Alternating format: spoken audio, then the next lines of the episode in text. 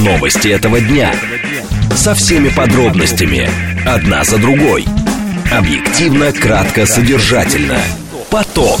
Успеем сказать главное. Программа предназначена для лиц старше 16 лет.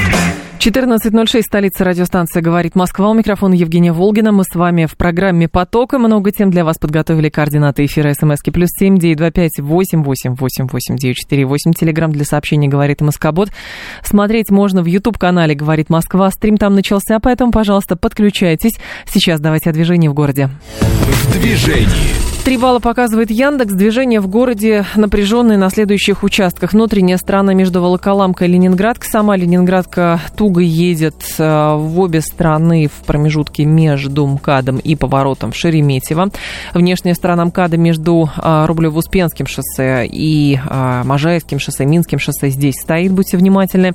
Есть затруднения на внешней стороне в районе, в районе Варшавского шоссе. Здесь тоже будьте внимательны внимательны, и в районе Каширского шоссе. Третье транспортное кольцо, традиционное затруднение на севере и в районе метро Тульское, Садовое кольцо, перманентно желто-зеленое. Кстати, по нему проехать можно относительно быстро, за исключением района Арбата и Таганки. Слушать. Думать. Знать. Говорит Москва. 94 и 8 FM. Поток. Новости этого дня. США и Израиль обсуждают возможность ввода в сектор газа многонациональных сил в случае, если израильским силам удастся вытеснить Хамас с территории анклава. Число операций с криптовалютой с начала года увеличилось втрое. Это данные Росфинмониторинга. Макрон прибыл в Казахстан для обсуждения урана и отдаления от России. Будем про это говорить. И в конце мы с вами обсудим, что аварийность с электросамокатами, оказывается, выросла в России втрое. Поток. Успеем сказать главное. Итак, сегодня Блумберг э, с утра написал, что США и Израиль обсуждают возможность ввода в сектор газа многонациональных сил в случае, если израильским силам удастся вытеснить Хамас с территории анклава. Вопрос затрагивался в рамках обсуждения будущего сектора газа. Согласно этому э, варианту, территория палестинского анклава окажется под временным надзором стран региона при поддержке войск США, Великобритании, Франции и Германии. В идеале контингент также должен включать представителя э, Арабских Эмиратов Эмиратов Саудовской Аравии, указывают собеседники. Второй вариант предусматривает создание миротворческих сил. Третий – временный контроль Организации Объединенных Наций. В Вашингтоне считают, что конечной точкой должно стать образование независимого палестинского государства. Но то, как именно достичь этого результата, почти не обсуждается в дискуссиях, отмечает Блумберг. И здесь, конечно, возникает вопрос, даст ли э, ООН на это мандат. Вообще, на какой из трех сценариев. Слушатель наш сразу интересуется, а зачем? Ну, потому что делать что-то надо, очевидно. А ситуация усугубляется, и, соответственно, Соединенные Штаты Америки пытаются все-таки не упустить контроль над происходящим. А, и здесь действительно возникает много вопросов в части того, что такое многонациональные силы. А если туда вводится какой-то контингент при поддержке Соединенных Штатов Америки, Великобритании, Франции и Германии, означает ли это, что контингент будет воюющим, а не эм, замеряющим обе страны? Более того, для того, чтобы вошли миротворцы, миротворцы, во-первых, нужен мандат Организации Объединенных Наций, а во-вторых, нужно согласие обеих сторон. А возможно ли здесь согласие обеих сторон, если обе стороны не могут друг с другом договориться? Вообще никак не могут договориться. А, поэтому вопросов много. Виталий Наумкин с нами на связи, вице-президент Российского совета по международным делам, научный руководитель Института Востоковедения РАН, академик, доктор исторических наук и профессий. Профессор Виталий Вячеславович, здравствуйте. Здравствуйте, Евгения. Скажите, пожалуйста, даст ли Организация Объединенных Наций мандат на какой-то из трех сценариев, которые описывает Блумберг? Мне кажется, нет. Ну, это зависит от того, э, как будет проходить голосование в Совете Безопасности, но мне почему-то кажется, что на эти сценарии будет дано вето. Возможно, и с нашей стороны, но мне загадывать трудно. Это угу. будет решено понятно, как это будет решение правительства. Мне кажется, что получить э, санкцию Совбеза на если речь идет о многонациональных силах. Правильно я вас понимаю? Э, многонациональных сил. Здесь же три сценария описывает Блумберг. Речь да. идет о многонациональных силах. А, временный да. надзор а, под стран региона при поддержке войск США, Великобритании, Франции и Германии. Или вообще миротворческий контингент. Ну, в любом случае, речь идет о, ну, во всяком случае, в двух сценариях об американских войсках или войсках западных государств, что, да. мне кажется, будет неприемлемо и для России, и для Китая. И я бы прогнозировал использование вето, хотя теоретически я могу только предполагать.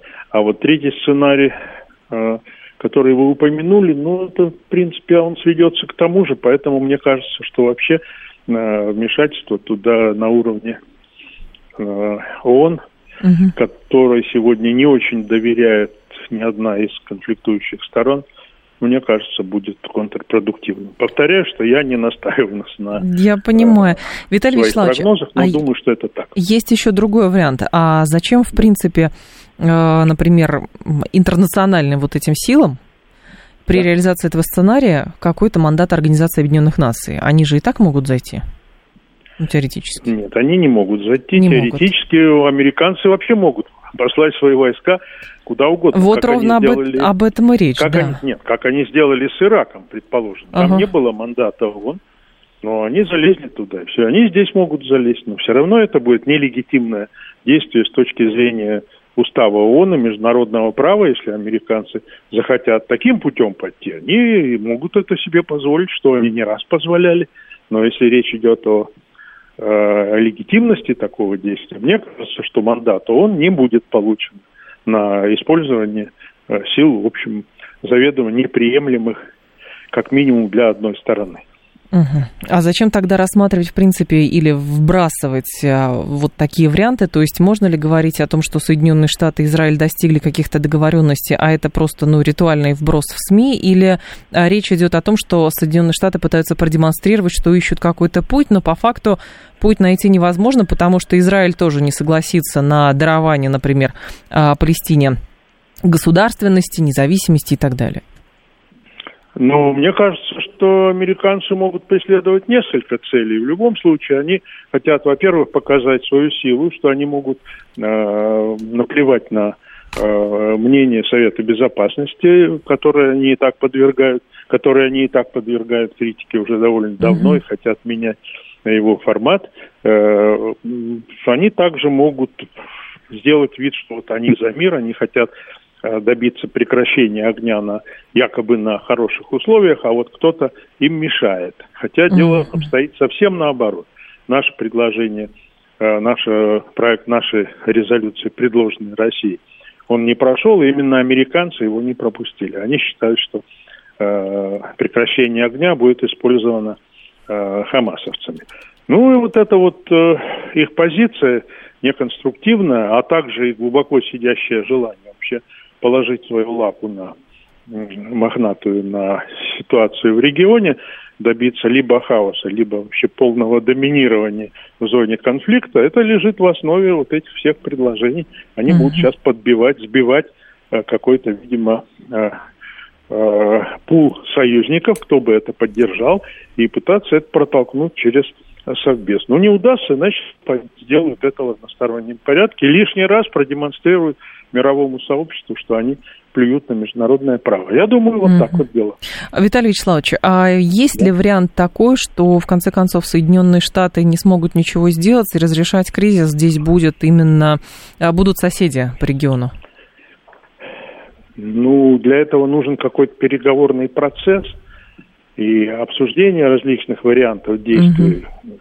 Теоретически исключать такой вариант нельзя, но мне кажется, что, во-первых, на него не пойдет Израиль, потому что Израиль э, будет, э, он в принципе рассматривает соседей как враждебное ему государство, тем более да. в нынешней ситуации, и он не захочет их подключать, и, и это все может, опять же, кончиться, все эти планы кончатся полным, полным фиаско, потерп, могут потерпеть полная фиаско.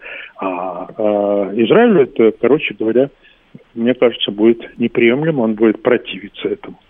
Но в данном случае... А, да, еще, извините, да, еще да, неизвестно, кто вообще, еще неизвестно, кто вообще захочет туда вмешиваться.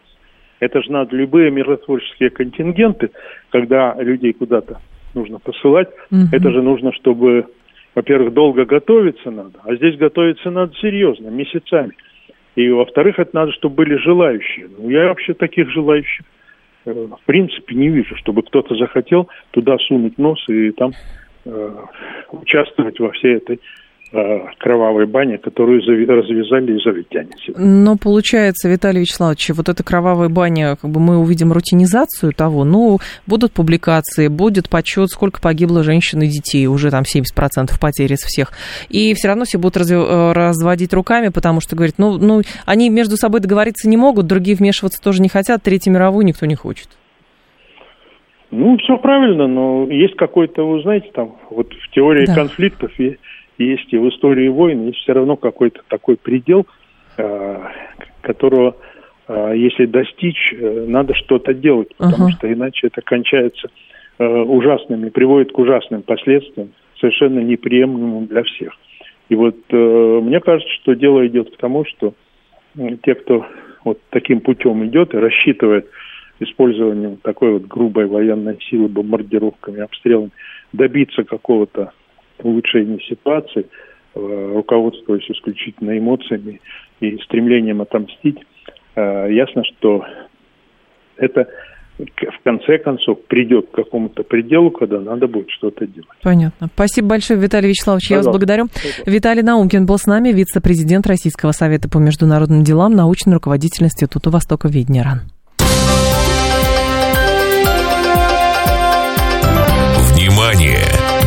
Говорит Москва. 94 и 8 FM. Эм. Поток.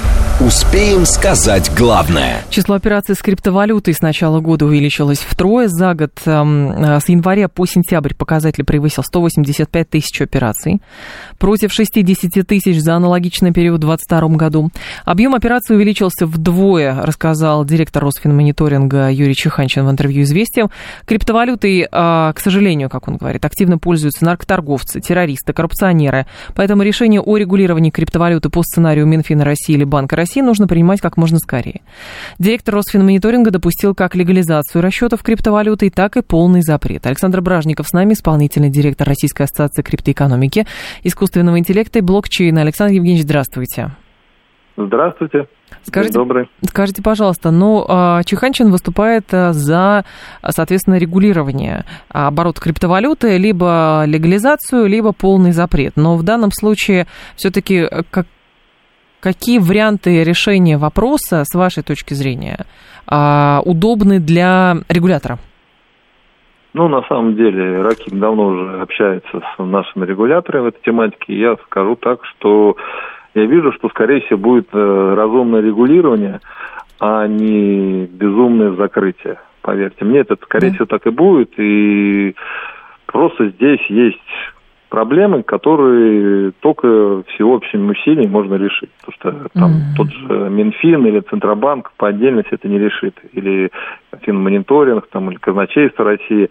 Все это вместе должно быть. Федеральная налоговая служба должна, ФТС, ну, все должны работать, и появиться должен какой-то орган связующий. Тогда это будет действительно в рабочем состоянии. Один в поле не воин. Ну, вот mm-hmm. у нас такое сложилось впечатление, как мы сейчас общаемся с этими всеми структурами, что, скорее всего, будет нормальный сегмент, который решит многие вопросы. Просто о всем говорить нельзя, но реально я вижу, что, скорее всего, будет решение разумное, хорошее. А в чем сейчас заключается сложность, Александр Евгеньевич? Потому что, насколько я знаю, а, по нашему законодательству криптовалюта признается, но пользоваться ею нельзя. Нет, ну, криптовалюта, вот у нас даже есть официальное письмо да. от Биулина, что криптовалюта – это имущество. Ну, вот считайте, на криптовалюту распространяются все те же самые функции, как имущество любого Российской Федерации. По логике вещей мы даже сейчас законодательство не надо никакое менять, просто есть его криптовалюта, которая а вы продали и получили на нее свои реальные денежные средства рубли mm-hmm. и можете приобрести что угодно.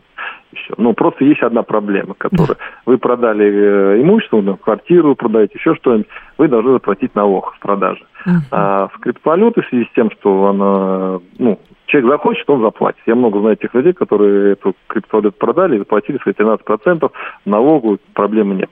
А кто-то, наоборот, зачем мне 13% платить, мне жалко и все прочее. И другой же вопрос, кто эту криптовалюту купил, происхождение денег. Вот два вопроса, которые, вот я считаю, краеугольные. А в остальном тут э, вообще никакого проблемы нет. Вы можете прийти, и вот я могу у вас, например, у вас есть там один биткоин, я вас могу этот биткоин купить за, там, например, за 30 тысяч долларов. Ну, угу. не, мы в долларах не делаем, в рублях. 3 там, миллиона рублей. Да. Все. Просто вы должны будете с 3 миллионов рублей заплатить налог, если, если у вас это э, имущество биткоин не, не, больше, не меньше трех лет. Если больше трех лет, то вы ничего не платите, как э, недвижимость и прочим. А, я должен подсказать, показать, что эти деньги происхождения. В кредит mm-hmm. я взял, заработал. Ну, вот и все. И криминала вообще никакого нет. И закон тут вообще, по идее, не нужен.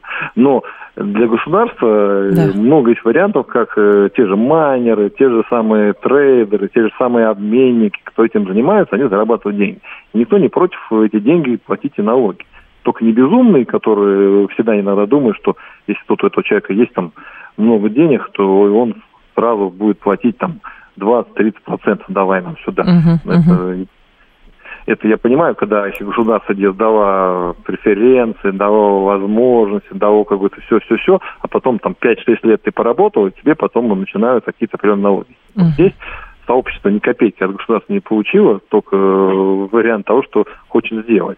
И это вот э, правильная ситуация, чтобы не, не делать так, чтобы испугать всех, и все бы побежали куда-то там из России, в другие юрисдикции, а чтобы оставались в России. И это вот э, мы сейчас эти плюшки предлагаем. Эти плюшки есть уже, государство про них знает, мы сейчас с ними обсуждаем этот вопрос. И я надеюсь, что из этого появится, ну, надеюсь, до конца года, скорее всего, не думаю, но есть так... Есть варианты. Ну, есть такой, знаете... Да желание, что вдруг случится чудо. Вдруг случится Но... чудо. Но это под Новый год, скорее, Александр Евгеньевич уже. Но да, да, да, да. здесь другой момент. А, очень часто критики легализации вообще ввода в оборот криптовалюты говорят, а как же? А тут посмотрите на Чеханчина, он сам говорит, что криптой пользуются наркоторговцы, террористы, коррупционеры и прочие неприятные люди, но с другой стороны и наличкой пользуются обычные и рублевые, и долларовые, тоже, к сожалению, и наркоторговцы, террористы, и коррупционеры, и далее по списку. Но при этом ни рубли, ни доллары, ничего не запрещено. Почему же с криптой? С такая дилемма. Ну, сколько раз я на всяких форумах, э, связанных да. с безопасностью, общался, криптовалюта, если во всем мире, максимум 1% от всего оборота. А все остальное, вы правильно говорите, кэшевое. Даже всякие ИГИЛ и все прочее никогда не брали в крипте, они брали всегда в наличные, mm. наличные, потому что криптокошелек всегда можно отследить. И если мы знаем, что на этот криптокошелек приходят деньги там, от террористов, мы можем все транзакции отследить и понять, какие кошельки в этом участвовали. А в кэше вы не определите это дело, не узнаете. Угу. Вот.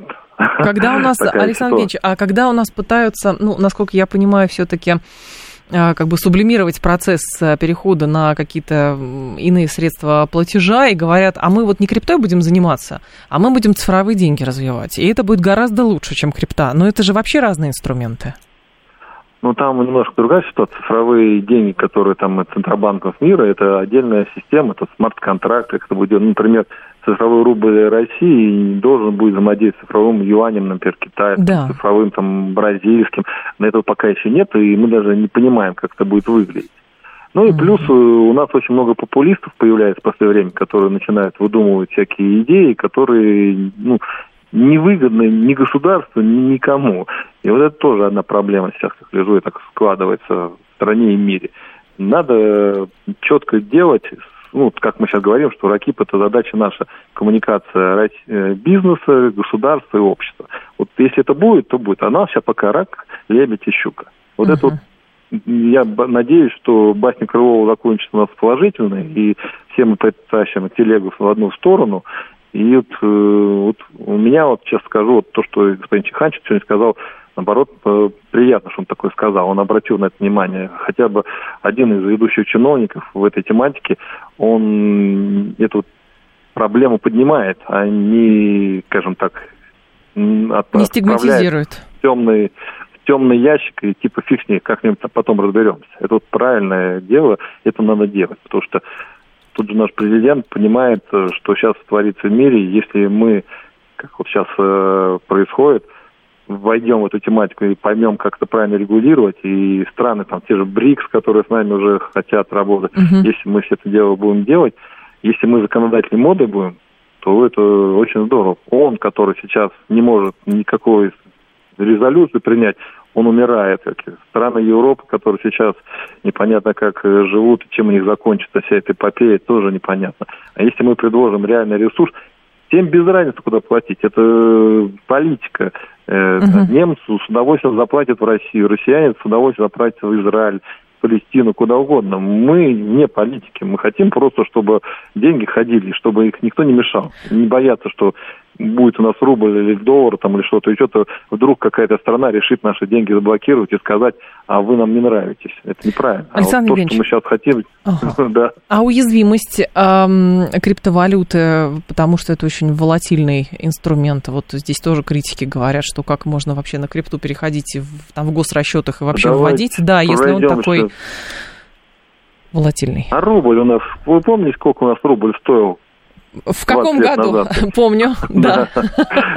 Ну и биткоин тоже обваливается, помните, да? Начиналось там с каких ну, денег? Волатильность сейчас э, в мире, волатильность, сказать что-то вот золото, если начать смотреть, оно тоже в цене растет и падает.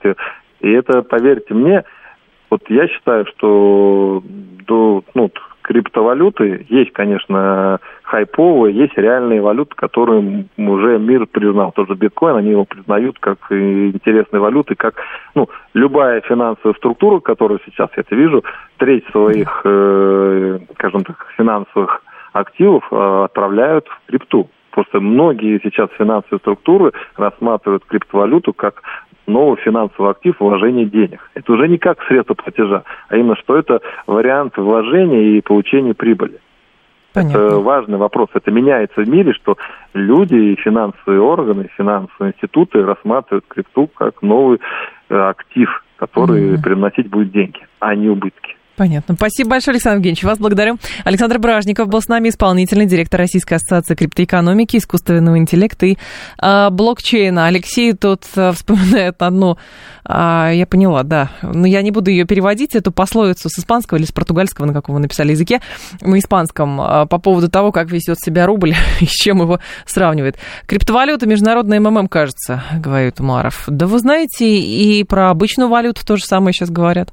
На фоне э, тех масштабов, которые может, тех масштабов кризиса, которые могут обрушиваться, и как э, спекулянты финансовые манипулируют рынками, поэтому тоже говорят, что, в общем, ничего нового а, не происходит. Другое дело, что просто все новое, конечно, вызывает определенный страх, как это все регулировать. То есть понятно, почему Центральный банк сейчас все-таки а, медлит э, с тем, чтобы вот сразу признать биткоин, не биткоин, прошу прощения, любую криптовалюту а, каким-то инструментом для того, чтобы им расплачиваться, знаю, в кафе, ресторанах, квартиры покупать, что угодно. Но при этом а, говорят, что да, вот на черном рынке этим пользуются. Понятно, потому что это механизм какой-то еще появился, поэтому его опробуют, конечно, на черном рынке. Но вы слышали сейчас господина Бражникова, который говорит, что на черном рынке криптой пользуются гораздо меньше, чем наличными деньгами. При этом напомню, что в июне Верховный суд, например, приравнял а, перевод биткоина в рубли к отмыванию денег. Конвертация может считаться легализацией преступных доходов. В постановлении по конкретному уголовному делу жителя Рязанской области говорилось, что перевод может считаться легализацией преступных доходов и влечет за собой соответствующую уголовную ответственность. Это относится к криптовалюте, вырученной вот этим вот подсудимым от наркоторговли. Но здесь был предмет, что он за эти деньги покупал. Вот в чем дело.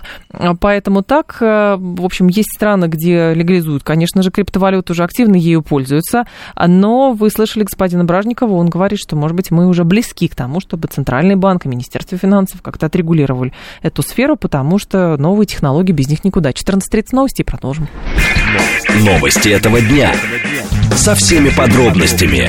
Одна за другой. Объективно, кратко, содержательно. Поток. Успеем сказать главное. 14.36, столица, радиостанция «Говорит Москва». У микрофона Евгения Волгина. Продолжаем. Так, биткоин не государственная валюта. Нет, конечно. Биткоин – это вид криптовалюты, но, но криптовалютой может быть все что угодно. Люди придумывают свою криптовалюту. Так, Александр просит э, убрать руки прочь от майнеров. Они и так заплатили за электричество. Да, но говорят, что, в общем, в регионах, где электричество довольно дешевая, это, например, Красноярский край, Иркутская область, там майнинг цветет пышным цветом, причем говорят, что туда переводится ряд мощностей, например, из Китая, потому что в Китае жестко теперь регулируют криптовалюту. Вот, и майнинг, точнее, криптовалюты. И поэтому этот бизнес, как говорят, э, на Дальнем Востоке у нас в Сибири цветет пышным цветом, и э, главы регионов тоже говорят, нужно что-то с этим делать, потому что электричество расходуется много, э, стоит оно копейки, и в итоге маржа получается колоссальной, поэтому нужно как-то их тоже жестко регулировать. Уже есть не только криптовалюта, а криптоакции, говорит Константин, есть все что угодно, только успевай во всем этом разбираться. Я думаю, что если мы с вами даже сейчас проведем какое-нибудь голосование, ну или в следующий раз будем такую тему обсуждать, то выяснится, что многие до сих пор не знают, что такое криптовалюта, и не понимают как бы самого, э, самого механизма ее образования. Вот. Но придется с этим разбираться.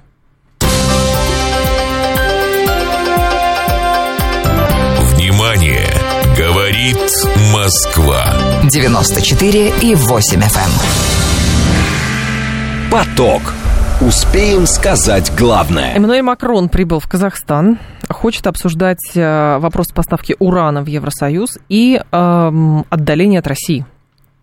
В смысле, не Евросоюза отдаление от России, а э, центральноазиатских государств которые должны, по мнению Макрона, отдаляться от России. Смысл в чем? Макрон рассчитывает а, склонить Казахстан, Узбекистан к сближению с Европой вместо сотрудничества с Россией, а также укрепить экспорт в Евросоюз урана. А, Евросоюз не смог ввести санкции против российского урана из-за зависимости от него потому что атомные станции работают. Во Франции уран нужно откуда-то брать. Уран берется российский, обогащенный. Вот, и, соответственно, а, санкции против а, этой отрасли европейцы вводить не стали.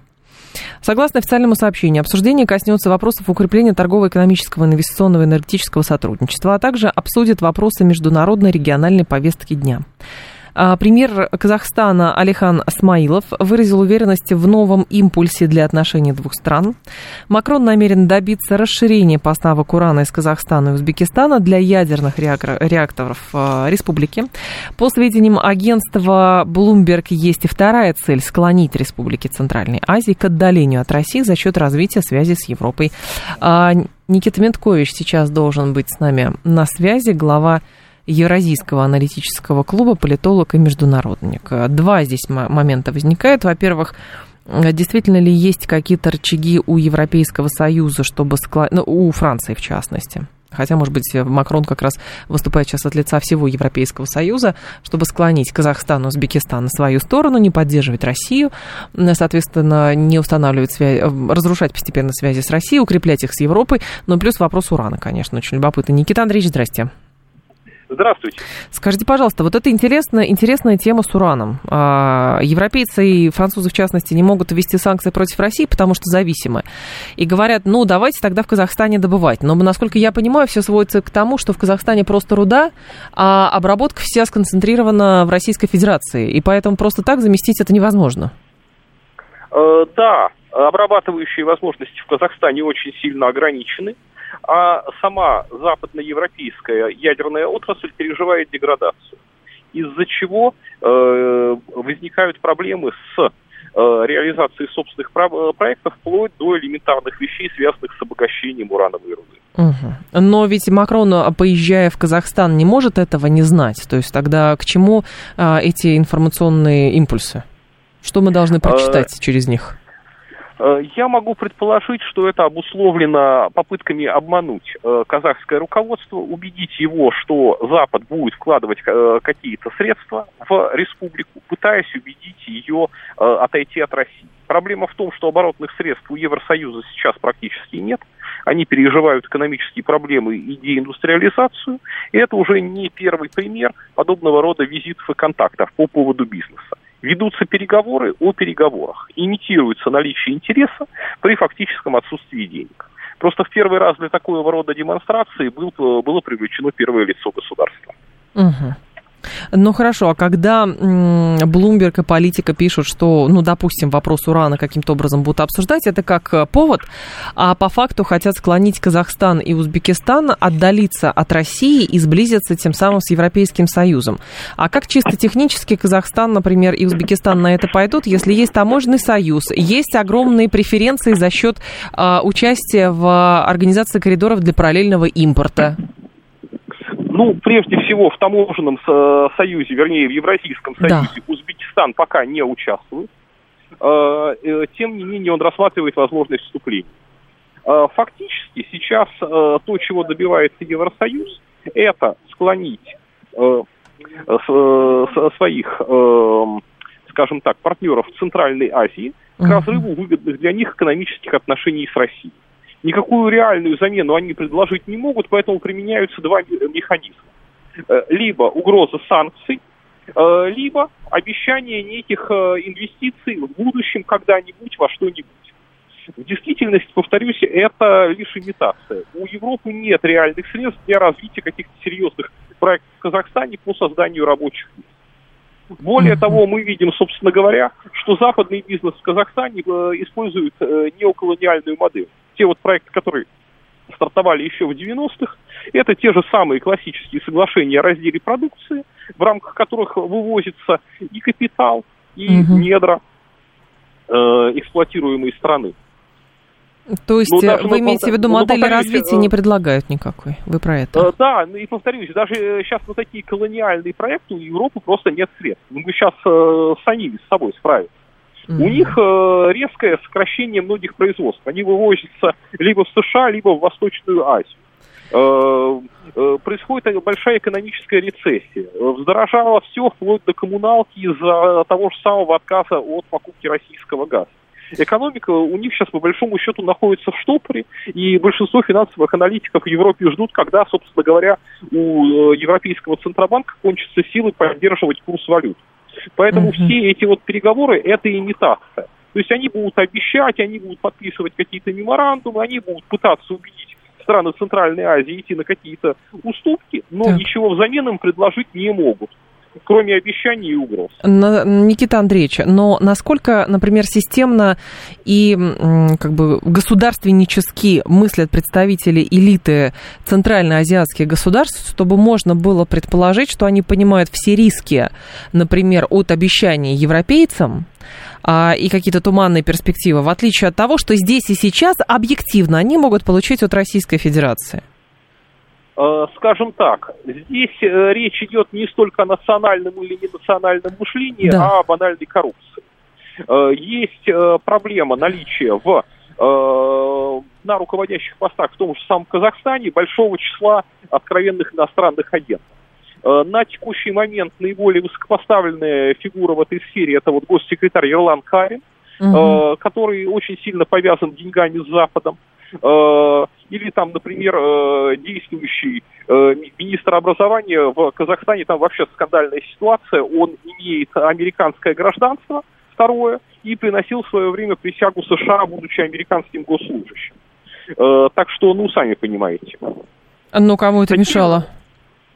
Ну вот, такие люди будут использоваться для продвижения невыгодных для страны, но выгодных для внешних игроков решений потому что на выплаты им денег хватает. Это же создание не э, серьезного предприятия, а одного конкретного тепленького рабочего места для конкретного коррупционера и предателя интересов своего отечества. Но какие рычаги, например, есть у Москвы, чтобы сдерживать эти процессы? Э, э, здесь как раз-таки основной рычаг это объективная выгода от, от сохранения сотрудничества двустороннего она, э, кстати, затрагивает, в принципе, тоже да. достаточно крупные фигуры. Например, э, президент Такаев, э, как известно, является основным бенефициаром поставок в обход американских санкций товаров двойного назначения в России. То есть то, что идет через Казахстан, бенефициаром является, ну, вот семья действующего президента. И не факт, что он вот согласится отказаться от такого рода доходов для своих близких.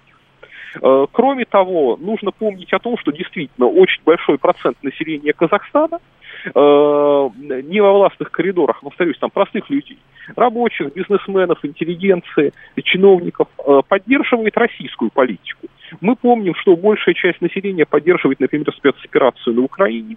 Более тысячи граждан Казахстана сейчас там находятся в качестве добровольцев в составе российской армии, российских ЧВК. И э, я надеюсь, что эта же прослойка населения будет влиять э, на политику самого Казахстана Понятно. и убережет его от, от катастрофических последствий. Спасибо большое, Никита Андреевич. Вас благодарю. Никита Менткович был с нами, глава Евразийского аналитического клуба, политолог-международник. Так, спросите, пожалуйста, эксперта. Макрон хочет отдаления Средней Азии от России. А готова ли Франция принять 11 миллионов трудовых мигрантов, говорит Алексей. Ну что вы, Алексей, на такие мелочи обращаете внимание? А, отдаление от России не с точки зрения Европейского Союза а, не означает, что весь передов... переток, э, что переток э, трудовых мигрантов произойдет из России в Европейский Союз. Нет. А как раз-таки этим могут заманивать, говорят, что у нас перспективный рынок, э, и посмотрите, и там дело вообще не в трудовых мигрантах, там дело идет от, дело заключается в том, кто как с кем сможет договориться по факту. Кто кого подкупит, кто кому взятку даст, кто, кого, кто кому будет угрожать, кто еще с кем-то будет повязан. Но это таким образом делается. Так, у себя будет перерабатывать таможенный союз что? Мешает торговать с другими странами? Слава говорит. Нет, таможенный союз, очевидно, может быть, мешает Европейскому союзу, потому что любой союз, который не а, связан с, а, например, с там, западными какими-то организациями, для западных организаций и наднациональных каких-то органов представляет э, опасность, потому что просто какие-то ниши в рынке заняты.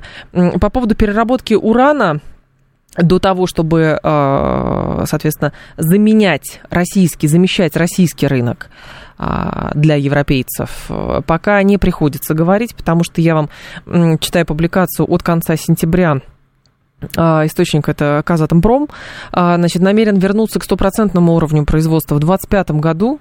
На протяжении семи последних лет сохранял производство урана на 20% ниже от запланированных объемов в рамках контрактов на недропользование. В 2024 году уровень производства будет на 10% ниже запланированного. И только с 2025 года Национальная атомная компания Казахстана обещает вернуться к стопроцентному уровню производства урана благодаря портфелю контрактов и растущим объемам продаж. Казатомпром планирует планирует произвести от 30,5 тысяч до 31,5 тысячи тонн урана в 2025 году это по сравнению с тем, какие объемы производит э, Российская Федерация и какие объемы э, импортируют э, те же самые европейские, вообще западные государства, э, сравнивать такие объемы невозможно.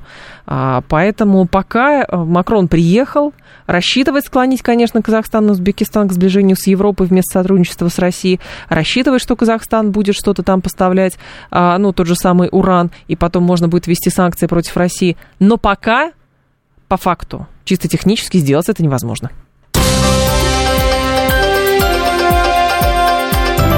Внимание! Говорит Москва. 94 и 8 FM. Поток. Успеем сказать главное. Аварийность с электросамокатами выросла в России втрое. Число аварий с участием электросамокатов и средств индивидуальной мобильности, это моноколеса, гироскутеры и вот это вот все, а, растет э, большими темпами. За 9 месяцев 2023 года, следует из данных МВД, произошло более 2,5 тысяч дорожно-транспортных происшествий с их участием втрое больше, чем за аналогичный период прошлого года. Причем большая часть ДТП произошла с участием кикшеринговых устройств. Какая здесь еще статистика есть? Больше всего аварий всем зафиксировано в Москве. А, ну, просто 665 а, фактов, это плюс 235%. Ну, наверное, просто потому, что здесь кикшеринг а, широко развит. То есть, чем больше, как это говорится, чем больше машин, тем выше вероятность того, что будут аварии. Чем больше электросамокатов, тем выше вероятность того, что будут аварии с участием вот этого а, кикшеринга. В Тюменской области плюс 308%, кстати, но 184 в номинальном выражении. Что здесь еще есть? Нижегородская область, кстати, Питер. Лидер антирейтинга по происшествиям со смертельным финалом стал Питер. Четыре. В остальных регионах по одной-две смерти с начала года. В одной из аварий погибли сразу двое передвигавшихся на одном электросамокате граждан, что запрещено правилами.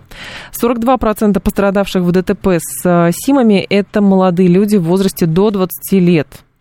В 70% ДТП электросамоката были маломощными, двигатель 25 киловатт. А в 30% участвовали мощностью до 4 э, киловатт. Александр Холдов с нами зампред комиссии по безопасности и взаимодействию с СОНК Общественной палаты и вице-председатель Комитета по защите прав автовладельцев. Александр Вольевич, здравствуйте. Здравствуйте. Скажите, пожалуйста, но м, аварий стало больше просто потому, что их фиксировать начали, или действительно самокатов стало больше, и поэтому аварий стало больше? Резко. Ну, начнем с того, что у нас 1 марта этого года вообще самокат, электросамокат стал транспортным средством. А, соответственно, у нас э, дорожно-транспортное происшествие, это событие, возникшее в процессе движения по дороге с участием транспортного средства. То есть формально до 1 марта, если нет автомобиля вот в этом вот ДТП, uh-huh. то, соответственно, это и вообще не ДТП было. Да? То есть, э, грубо говоря, человек упал с электросамоката или сбил кого-то, это просто вот какое-то происшествие, но не ДТП э, с точки зрения вот правил дорожного движения. Поэтому первый основной момент, это, конечно, стали по-другому учитывать. Так. Ну и, естественно, количество стало больше, поэтому тут Думаю, ни для кого тайну не открою, что больше стало электросамокатов, соответственно, больше стали ездить и э, вполне очевидно, что больше стали попадать в аварии. А делать-то чего, Александр Львович? Ну, вроде бы им все можно самокатом. А вроде бы хотите там поезжайте, хотите тут поезжайте. Ну, вот посигналят, пропустят, не пропустят. То есть каким-то образом администрировать все это и, соответственно, воспитывать. А получается сложно, сложности с этим. Но общественная палата предлагала вариант свой, правил дорожного движения, еще пару лет назад. Да. В принципе, даже текст можно найти. Э, мы предлагали это все электросамокаты, вообще все, что с двигателем, э, затащить под категорию М, то есть mm. мопеды. И mm-hmm. здесь, как бы, ну, с одной стороны, у многих это бы ничего не изменило, потому что у них, э, если есть водительское удостоверение, у нас категорию М автоматом дают к любому другому, к любой другой категории. Но с другой стороны, это получилась бы ответственность. То есть человек, например, сейчас, если едет пьяный на электросамокате, ну что ему может быть максимум? Ну максимум штраф. А если он едет пьяный, э, когда требуется категория, да, то это как на автомобиле. То есть лишение, штраф 30 тысяч и так далее. Но какие варианты вот сейчас вы видите, Александр Львович? Помните, а, Минтранс, если я не ошибаюсь, еще летом говорил, что вот закончится сезон, мы тогда все проанализируем и поймем, как дальше, в какую сторону двигаться. В сторону ужесточения, в сторону урегули... Э, регулирования в большей степени или еще чего-то? Но у нас э, в принципе, в принципе, да, есть дорожная карта, подписанная уже там правительством, что да. делать дальше с электросамокатами. И по ней, конечно, вообще, в принципе, вектор развития – это контроль. То есть э, теми или иными способами определять, условно говоря, нарушителя, штрафовать и так далее. Угу. Слушательница наша отмечает, что сравнивать имеет смысл в процентовке от количества поездок или километров поездки, иначе странно просто сравнивать с прошлым годом. Было столько-то, стало столько-то. То есть, чтобы понять, насколько все серьезно, насколько люди нарушают, не умеют ездить на электросамокатах, не понимают, что они участники дорожного движения. Слушай, но э, ГИБДД, вот по большому счету, да, вот я разговаривал с ГИБДД, на да. тему того, что вот у вас там рост, они говорят, а нам все равно. Почему? Почему? Потому что если сравнивать с цифрами, сколько людей гибнет на автомобилях или там на пешеходном переходе пешком, да, то это просто не то, что погрешность, это меньше погрешности. Конечно, э, так говорить о человеческих жизнях, наверное, может быть не очень хорошо, но когда там вот э, стоит задача у ГИБДД там пьяных водителей Э, значит, ловить, э, потому что тысячи людей гибнут от пьяных, или там самокатчика, потому что единицы гибнут, естественно, ГИБДД выбирает э, то, что где большая опасность. Угу. То есть тех же пьяных С этим будет работать. И так далее. Но тогда, вот. получается, Александр Львович, мы встаем перед э, какой дилеммой? Либо полностью запретить, что вряд ли будет, либо действительно постепенное, как это называется, и в Москве не сразу при наличии правил дорожного движения водители стали э, и пешеходы стали уважительны друг к другу. Прошло время. Но вот у меня э, как бы до сих пор мнение не поменялось. Да. Категория М может ситуацию в корне переломить. переломить. Почему? Потому что вот давайте вспомним, в той же Москве была большая проблема, эм, э, когда появились эти скутеры. То есть все поголовно на них ездили, парковать uh-huh. можно где угодно, пьяным ездить можно, ничего за это не будет. И, соответственно, все на них гоняли. Как только появилась категория М, те, кому хотелось гонять, они э, предпочли уже многие пересесть на мотоцикл, потому что все равно права сдавать надо, все равно надо быть трезвым, а мотоцикл как бы посерьезнее, да? Угу. А те, которые нужно было лишь пьяным доехать до гаража, например, от дома, те, соответственно, перестали, ну или наоборот, да, с гаража Я домой, машину поставил, да, и те, естественно, отказались от этого вида транспорта. То есть где-то там по деревням мопеды мы видим, мотороллеры, но э, мы их не видим с вами практически ни в Москве, ни в Петербурге, потому что смысла нет. Угу. Вот. И здесь э, ситуация точно такая же. То есть как только будет, условно говоря, категория М, все, кому нужно там похулиганить, пьяным покататься и так далее, э, начнут предпочитать все-таки э, такси, например, а не э, электросамокат, потому что лишение прав, большой штраф и так далее. То же самое, что пьяным за рулем автомобиля. А, соответственно, те, которые добросовестно, да, для них ничего не поменяется. Они также будут спокойно передвигаться на Понятно. Э, хоть прокатный, хоть личный. Спасибо большое, Александр Львович. Вас благодарю. Александр Холодов был с нами, вице-председатель Комитета по защите прав автовладельцев. 7373948, телефон прямого эфира 7373948 по коду 8495. Что делать, чтобы снизить аварийность на дорогах с участием самокатов, гироскутеров, моноколес. Ну, в основном, конечно, самокатов, электросамокатов. Про это речь идет. Так, Анатолий Анатольевич говорит, нельзя рассматривать относительные величины процента в, отрыве, в отрыве от абсолютных. А без абсолютных величин это дутая статистика. Так я же вам и приводила примеры. А, Анатолий Анатольевич, я вам приводила примеры, что рост а, идет плюс там сколько, 235%, это 665 ДТП.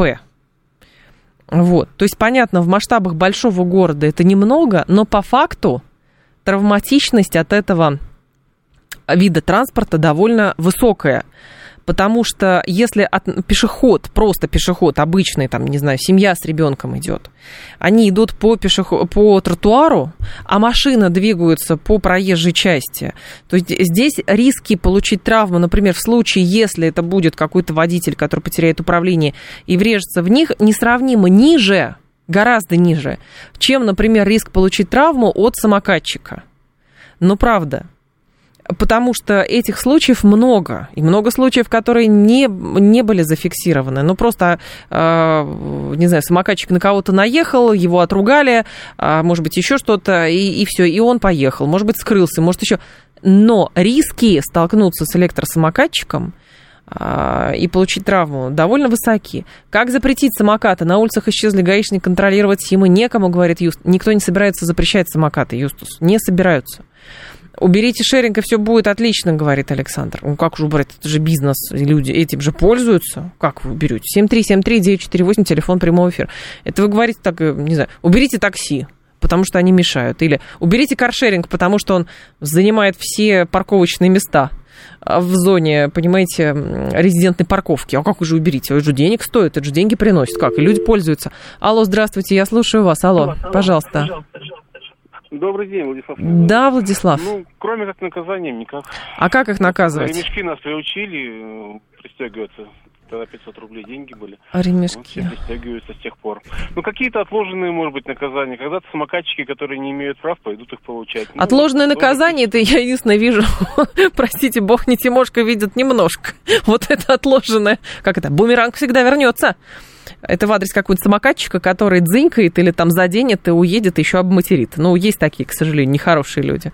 Вот. А какие еще отложенные? Ну, вот, правда, пока не видно. Пока просто, ну, не знаю, может быть, работают призывы, что, товарищи, нужно уважать друг, других людей на дороге, нужно быть осторожными, не нужно носиться на этих самокатах, вдвоем, втроем тем более.